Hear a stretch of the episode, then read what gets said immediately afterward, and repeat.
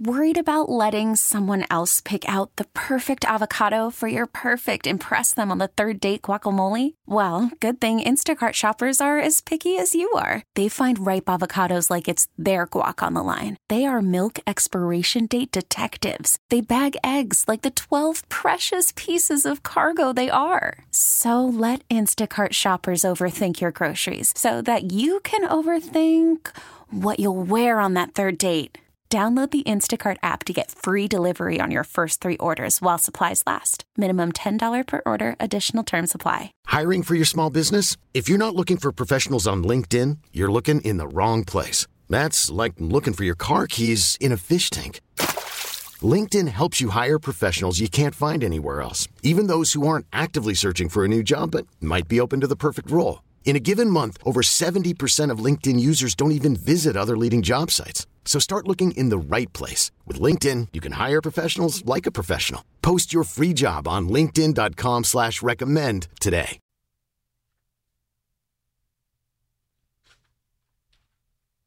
Welcome back to uh, Amplify, the second hour. Our guest is Professor David Solomon, and he has written a book titled The Seven Deadly Sins How Sin Succeeded, How Sin Influenced the West from the Middle Ages to the modern era.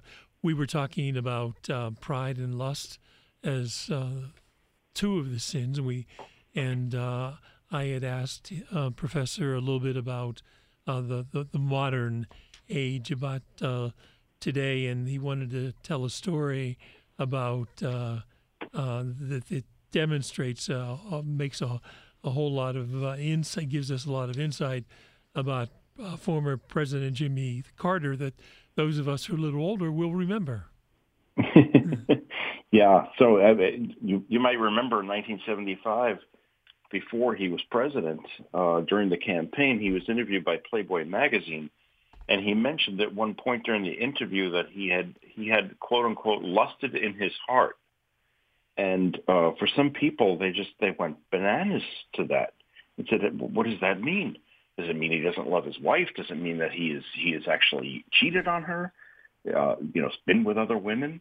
Um, and Carter himself claimed actually that his poll numbers uh, dipped substantially after that that interview was was published, and he he uh, credits it to, to that one statement. Mm. Um, we have such a, a, a fear of of that word, I think, of lust.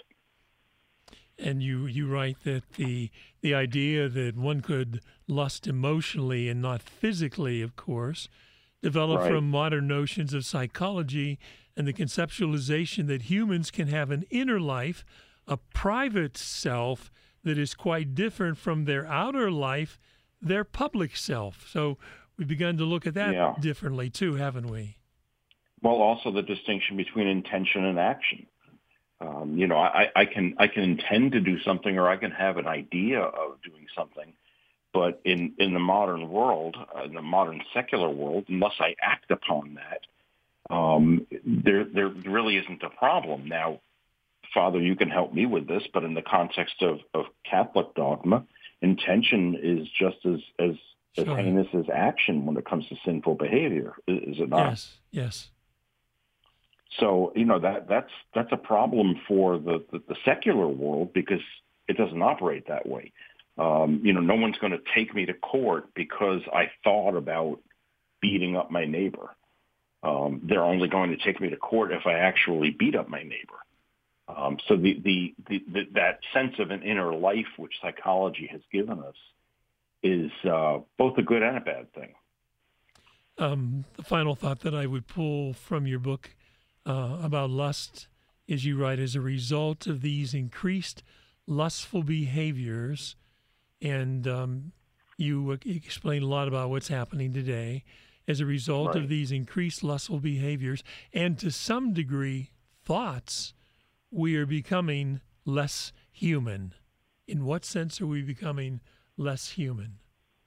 Well, again, uh, uh, so much of this has to do with um, what, in fact, makes us human. Um, you know, and, and, and as I say there in, in the next uh, paragraph from where you were just reading, um, you know, what sin does in general terms it, is it makes one less human. Um, lustful intentions and lustful actions can both result in shame and disgust. Um, certainly pornography does objectify women and lustful behavior is often demeaning, but perhaps of even more significance is the lasting effects on the individual's sense of self. Lustful intentions are mm-hmm. inwardly detrimental, while lustful actions are detrimental to all. Thus, lust leads us down the primrose path to many other social troubles, psychological problems, and even physical injuries. Talking about anger now, from where does the modern West get its notion of anger? That's a, that's a that's an excellent question. Um, you know, we see that there is there's writing about anger all the way back to Aristotle and and and even the pre-Socratics and the philosophers. Um, it's probably Seneca, the Roman philosopher, who had the most to say about anger in a pre-Judeo-Christian context. But you know, it, it, all we have to do is look at um, is look at what goes on in our in our culture today. Um, it, for those of your listeners who've seen the the 2015 Disney movie Inside Out, the Pixar movie, um, which was an animated film that supposedly dealt into the mind of a young girl, revealed her five personified emotions. It was the comedian Lewis Black who was anger. Um, and, you know, watching and listening to anger can be really cathartic for us, um, especially when the material is political or social. Um, it, it, it's oftentimes a reaction to what we see around us. Um, and again, not a bad thing in and of itself, bad when it is when when it is uh, it presents itself in excess. Um, of course, you know we see it through the through the Old Testament. Um, we see it in one of the earliest stories in the Old Testament in Cain and Abel. Uh, we see it in the ways in which God's wrath, Yahweh's wrath in the Old Testament, is often felt by the Israelites. And then by the time we get to the New Testament, we have a kind of a shift. Um, even Paul in, in Ephesians says, "Be angry, but do not sin." So it was it was okay to be angry. Again, it's the the excess anger which is the problem. What about Jesus? Um, and you write about it in your book. Um, didn't he become angry at times? He did. Um, you know, most notably, it's, it's the, the, the scene with the money changers where he overturns the tables in Mark. Um, but the, the, the, the, gospel writer doesn't even really make Jesus' anger explicitly clear there. Um, in, in, in John's account, Jesus' anger is interpreted as zeal. Um, and, you know, we, we know that zeal is, is defined as something that's more than anger. It's kind of a red hot passion. Um, the, the synoptic gospels basically describe an incident of well-managed outrage by Jesus, not anger in the traditional sense. Um, it's really in, in, in, Paul then that we start to get some of the the, the further um, exegesis of, of, of, those passages, but it, it remains fairly unclear, and it, it, it's interesting because um, I, you know I would ask you, Father, I mean, how do you deal with with with interpreting those scenes of Jesus being angry with your parishioners? Well, I think that you explained it uh, in in your book that uh, anger presents uh, quite differently in the New Testament, where Jesus is only explicitly angry in one verse. After critics right. accuse him of healing on the Sabbath, he looked around them with with anger, and uh, the one of the explanations is that Jesus' anger here is to set things right. It had a constructive purpose. And you continue on discussions of divine anger or wrath are confined to the Pauline epistles and the book of Revelation, a fact that should not come as a surprise given the merciful stories recounted in the Gospels compared. And so, uh, as you just explained, the Gospel writer does not make Jesus' anger explicitly clear, and that in John's right. Gospel, uh, John's anger is interpreted as zeal, uh, not anger in the traditional sense. Yeah. Yeah. Yeah. It, it, it it's uh, it, it, it's a thorny topic. Um, certainly, anger, you know, is is more clear as a human emotion in the Old Testament. Um, in fact, when I teach my my Bible as literature course, um, you know, one of the things that I have to give my students permission to do is to, to dislike Yahweh as a as a character in the stories. Um, we're looking at the Bible as literature in that course and not as as as a religious uh, document. And it, it really, I mean, if you look at the character, the character is often angry, often uh, obsessed with retribution and punishment.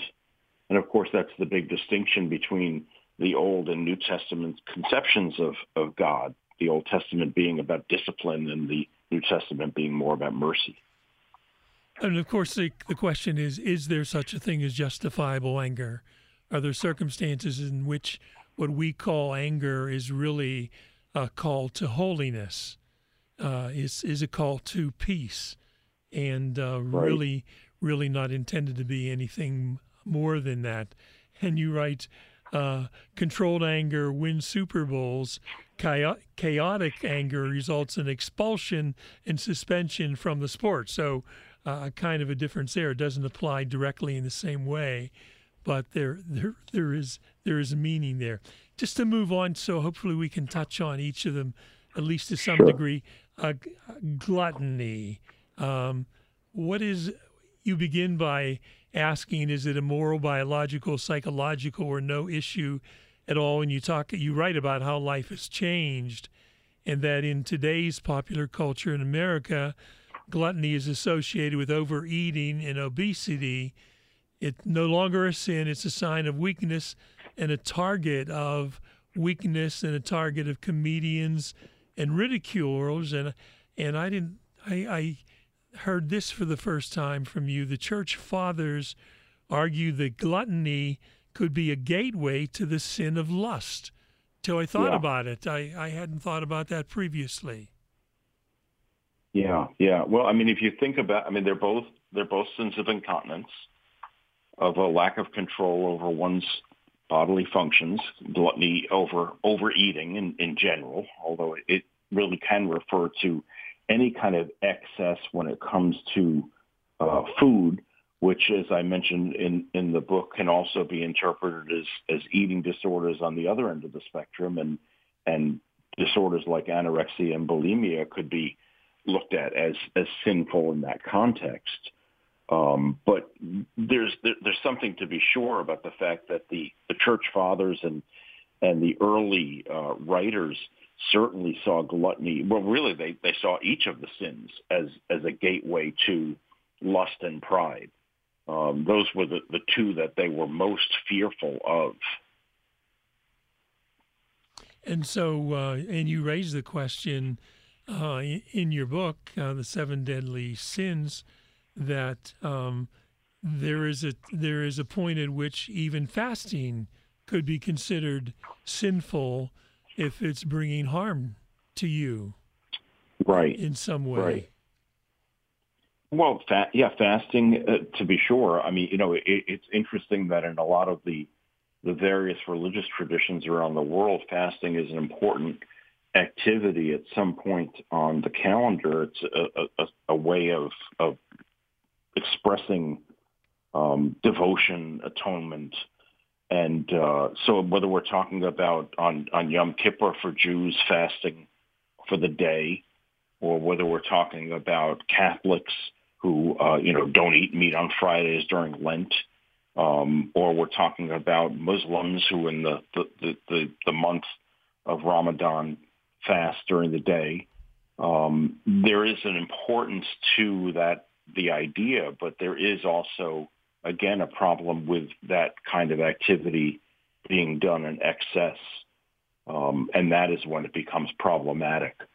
Um, and I think that, that in many ways, and you find this in, the, in some of the church fathers, the idea that fasting is fine, but, but fasting to excess is is is an affront to God.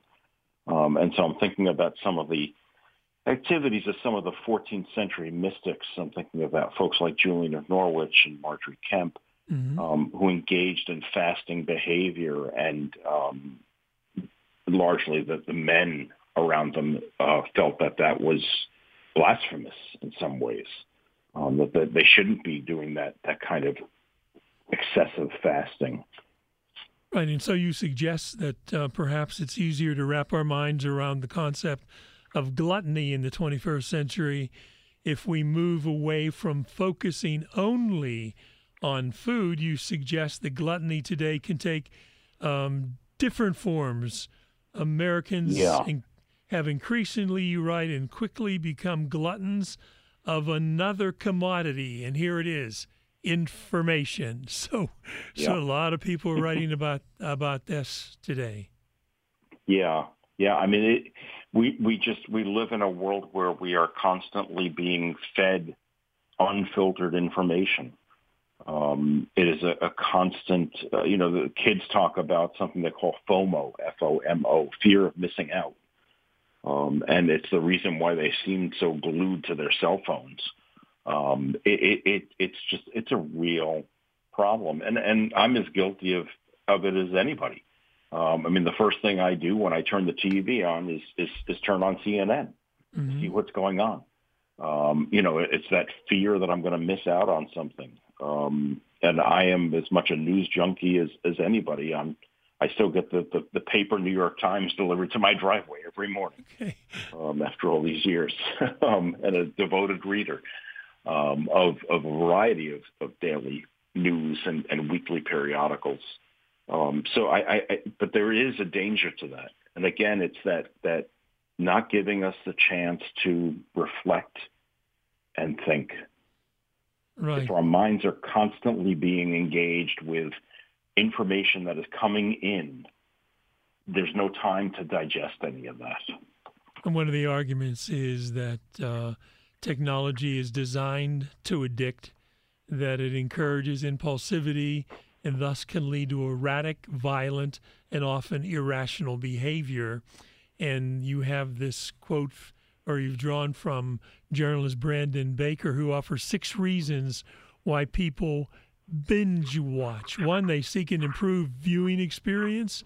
Two, they seek a sense of completion. Three, they seek cultural inclusion and fear being left out of conversation regarding pop culture. Four, they succumb to convenience. Five, they fear left behind and want to catch up. And six, they desire relaxation and nostalgia. And you point out that it's also interesting that with with more shows uh, produced by Netflix and Amazon, screenwriters have begun to construct narrative in order to feed the viewer's desire to binge. Yeah, yeah. I mean, the the fact that if you're watching a show on Netflix and it will automatically move from one episode to the next, even allowing you to skip the opening credits, um, so that you can just keep going and going. Um, you know, binge watching certainly can can also be a, a kind of a stress reliever um, but it also has a, a kind of a, a negative side to it. If you think about the reaction that people have to binge eating when you, you crash, um, you also crash from binge watching uh, TV. And, uh, you know, in, a, in a, a study that was published in 2017, um, 80% of young adults identified themselves as binge watchers. Um, that's just really kind of frightening. Right. Psychologists, you point out, call it situational depression. When we substitute TV for human relations, we disconnect from human nature and substitute for the virtual.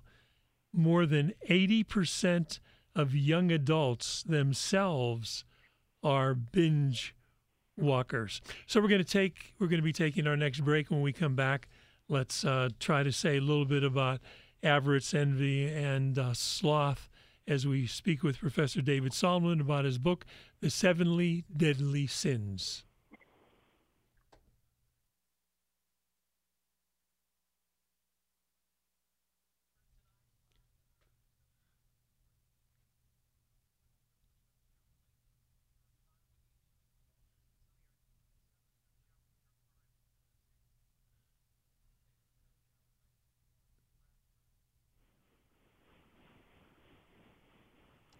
Welcome back to uh, Amplify.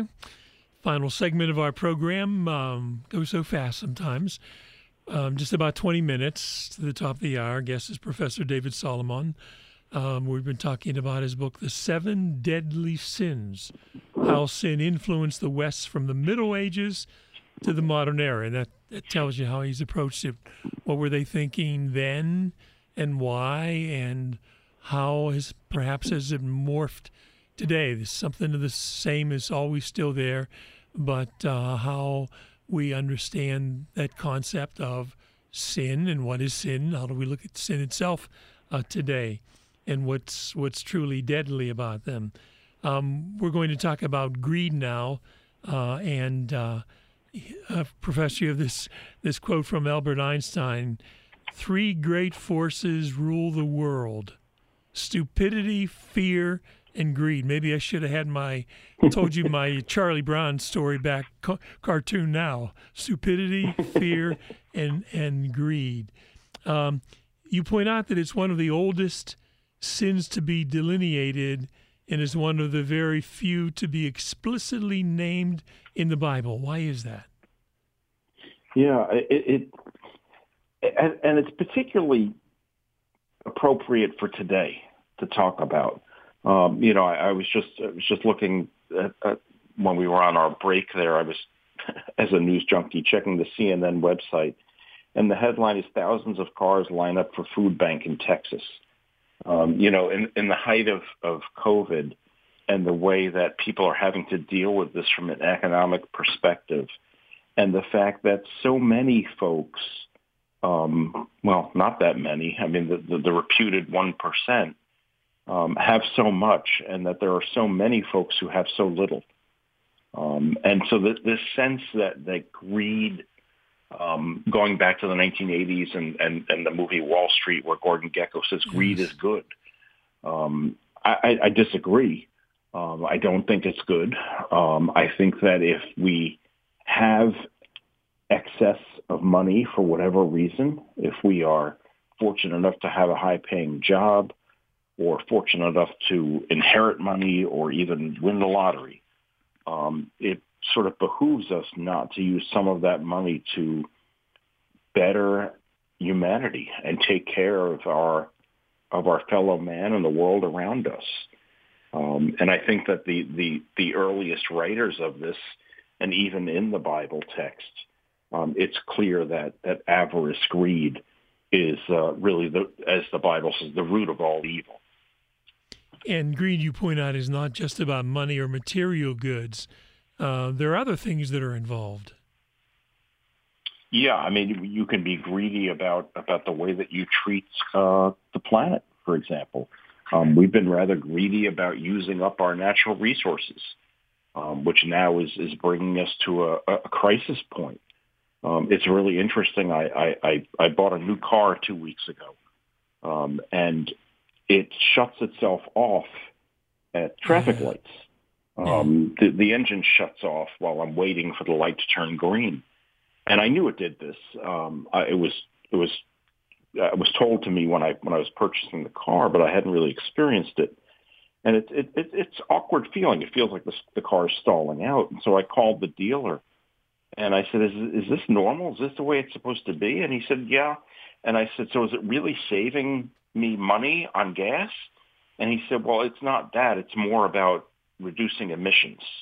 Yes. And I thought that was a really interesting distinction um, between, you know, looking at the ways in which we treat the world and we treat the planet versus how it's hitting me and my, my wallet. Um, and so we've, we've finally started in the last two decades, really, to start to become more aware of our effects on depleting the world's resources and being greedy about that and understanding that if we don't uh, pull back and, and, and stop, we're not going to have a world left to, to, to be greedy about. I'm going to uh, just uh, tempt people a little bit here, and that's sinful, I guess, too. that, that I, I, I find fascinating uh, the, about how our founders felt about greed as evidenced by the one dollar bill. We don't have time to talk yeah. about that tonight, but um, it, it's something they'll want to read when they when they get a copy of the book uh, to go to that. But let's talk a little bit now, first of all, about about envy, which you indicate is the result of perceived injustice, and that the key to understanding envy is to see it as a feeling of injustice. Yeah, and and you know maybe the the the best example of that is the one that I opened that chapter with, which is a personal story. And if you don't mind, I'll read the paragraph. Please. Um, when I when I was six years old, in a fit of envy for what I perceived as favorable attention given to my younger three year old brother, I hit him in the head with a block. um, not my finest right. moment. I took one of our building blocks, a rather heavy, pale, oblong piece of wood, and hit him across the forehead causing a gaping wound that began bleeding over the front of his face. I believe he required six stitches. Until we were both well into our 30s, our mother still believed the story that, quote, the block fell off the shelf and hit him in the head. I received no punishment. And so it is about perceived injustice. I mean, my perception there was that my brother was receiving some kind of favorable attention from my parents, um, not unlike the way that uh, Cain feels about Abel in the Genesis story, and as a result, uh, feels a, a, need to to lash out and be uh, engaged in that kind of envious behavior. Um, but that also, you know, it, it also gets into a problem for us today because we think about, well, everybody should be equal, so we really shouldn't be envious of each other. Um, the, the, our, our, our own founding document says all men are created equal. Um, it doesn't seem that way. Um, certainly, when you when you take a walk on the streets in any any large city, including Pittsburgh, I imagine, um, you see the inequity, uh, the financial inequity amongst people. Um, and so, really, what what I encourage in the book is more a sense of equity, which implies fairness rather than equality. Um, so it isn't a matter that everyone should have the same things. Mm-hmm. It isn't a matter that everyone should have um, access to the same things. That's different. So equity implies fairness, where equality instead has us treat everyone the same without any consideration for needs, ability, or merit. And that's that's that I think is a problem. And you suggest that the key to understanding envy is to see it as a feeling of injustice. Yeah, yeah, and and to and to be able to to reflect on that. Then, um, I mean, you know, in, in a, a, the sort of groundbreaking work on on justice by John Rawls, he he argues that envy is not a moral feeling. Um, instead, he argues that it is something that rational individuals really aren't subject to. Um, envy, he says, is the result of, as you said, perceived injustice. Um, and we, we're sort of wrought worldwide with what Rawls calls benign envy. Um, it's there's no ill will intended. Um, it's not that I envy somebody their happy marriage, so I want their marriage to, to end. It's more that I admire their marriage, and so benign envy only becomes kind of problematic again when it, as I say in the book, metastasizes and, and sort of becomes something that, that grows out of control. You also write envy is perhaps the most reviled of the seven deadly sins since it is rooted in several of the other six. Envy is a part of pride, part lust, part greed, and perhaps most egregiously, sliding the individual into pure solipsism, uh, solipsism. Envy is yeah. the ultimate focus on self. Unlike pride, envy does not reflect inflated sense of self, but instead a lack of sense of self. The envious person has an undeveloped or underdeveloped sense of self, causing him or her to desire what others have to fill gaps in his or her personal self. Right. And and the easiest way to understand that is in the explosion in social media and the issues that arise from that today. Um, you know, it, it's interesting that in the early 1980s, Christopher Lasch wrote a best-selling book called The Culture of Narcissism. Um, and Lasch has since passed away, but I often wonder what he would think about today's culture of narcissism uh, what, what he was experiencing in the early 80s doesn't hold a candle to what we're going through today. Uh, in 2006, Time Magazine named you as the person of the year. Um, it's really become a point where now we've got self-obsession in our in our pocket in the form of our cell phones that allows us to take selfies and constantly be updating our social media and checking on what everybody else is doing. It's uh, it's a problem with with resentment and envy, um, and a lot of folks who who you know just have a have a misperception and a mis mis uh, they don't understand what the role of self is in existence today. And uh, as we've talked about a little earlier, you uh, write that perhaps the largest growth in the envy industry these days has been promulgated by the explosive nature of social media, that our society yeah. seems obsessed with reinvigorating the importance of solitude for reflection and edification, but is also worshipped at every turn that we will miss a notification on our phone.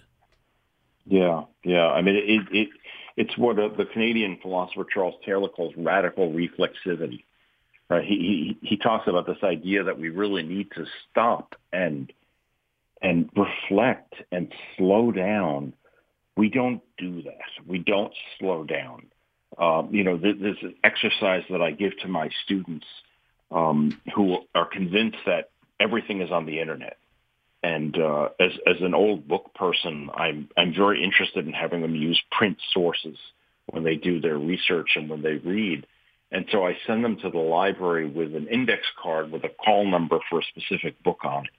And I tell them to go look at that book and then look at all the books that are on the shelf around it. And they have to write a short paper that just kind of reflects on what they have discovered and what they found.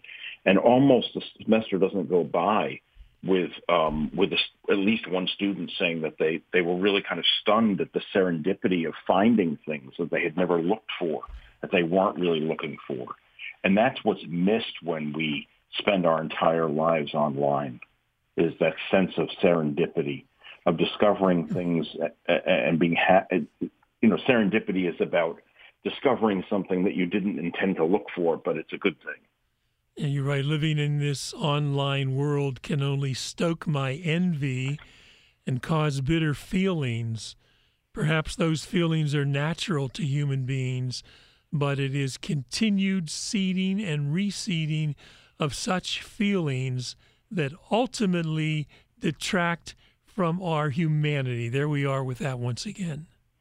Yeah, yeah. I mean, it, it's it's what uh, Hamlet counsels his mother in, in in Shakespeare's play when when he tells her not to, to continue sleeping in in his uncle's bed, and he says, "Do not spread compost on the weeds." Um, it is just a we're just feeding the the beast, um, feeding the, the the green goblin, if you will, which is you know often how envy is perceived. Sloth, why did you select this sin last, the last of the seven deadly sins in your book? Well, mostly it was because I was probably pretty lazy. Um, I left it for the end. Yes. Um, I, I, I wasn't sure what to do with it. Um, in fact, the as I note in the book, I wasn't writing about these in any particular prescribed order. I wasn't using any one of the church fathers' order in order to, to write about it. I, I sort of wrote about them as they as they occurred to me in their importance.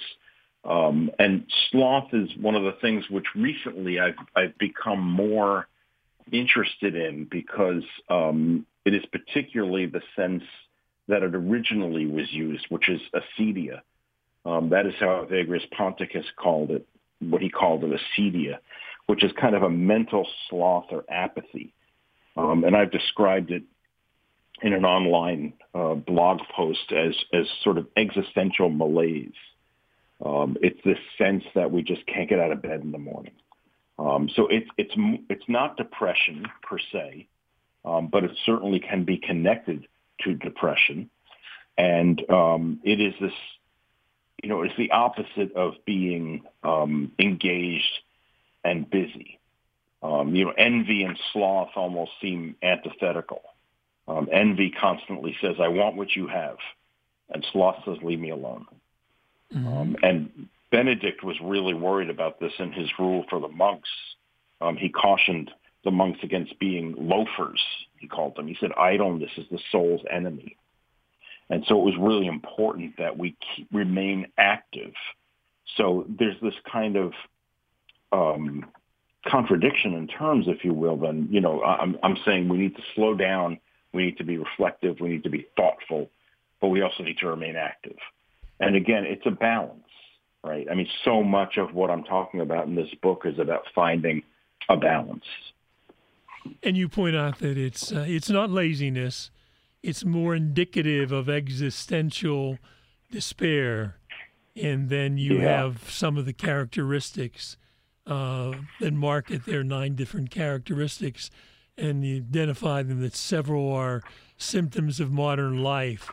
Uh, how many suffer from insomnia, fatigue, distraction, and and lack of of self worth. Yeah, I, I mean, and that is certainly epidemic. Um, and the, the, the, what we're going through at the moment, in everybody is talking about COVID fatigue and Zoom yes. fatigue, um, and and there is a real sense now that, that we are in danger of of the of the sin of sloth, because it just what's going on in the world is is conducive to uh, to, to letting us do that.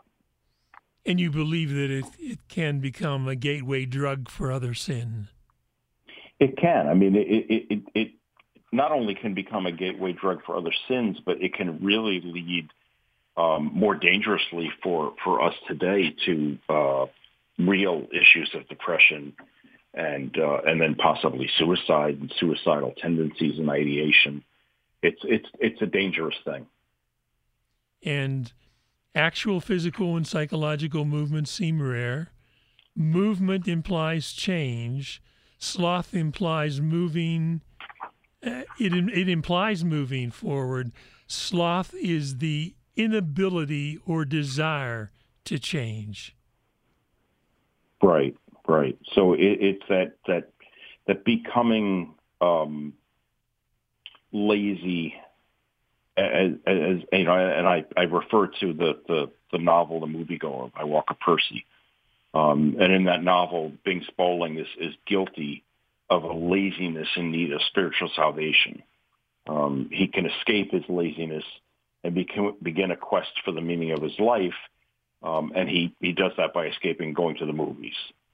Um, but we, we see a different example in Albert Camus' novel, The Stranger, right, in which the title mm. character Meursault yes. kills an Arab on the beach in French Algiers, only to defend himself by saying essentially the sun was in my eyes.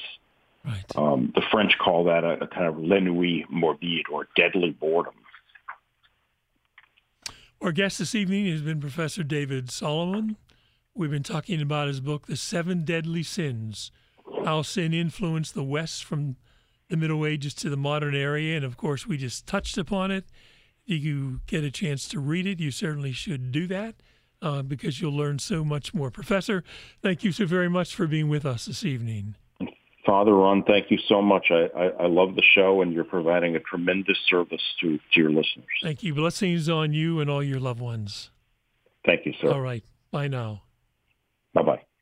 So um, let me um, let me read um, a final passage from uh, the book. Uh, Professor writes, "The last 100 years have forced us to re-examine our very." existence on this planet. So much so that even the definitions of our most basic concepts are now called into question. What is truth? What is life? What is sin? However, if we cease even attempting to clarify and hone our language, we will have truly given up. Therefore, it is imperative that we keep moving, motion being a sign of life and potential change. And we can never relinquish the potentiality of the species to anyone or anything. As such, the pushback at the demagogues and dictators of our world cannot cease. The standard for moral behavior must be established and retained. And those who would violate that standard through acts of sin, however we might define it, we've tried to talk a little bit about that this evening, however we might define sin, might not be permitted to thrive. He writes, Carl Jung wrote, quote, It is an almost ridiculous prejudice to assume that existence can only be physical. Indeed, technology stresses the physical almost to the entire exclusion and dismissal of the spiritual. He writes, I am concerned about the effect technology has had and continues to have on our spirituality, on our humanity, and as a result, on our notions of sin. We live in a culture that is increasingly narcissistic, divisive, and bitter.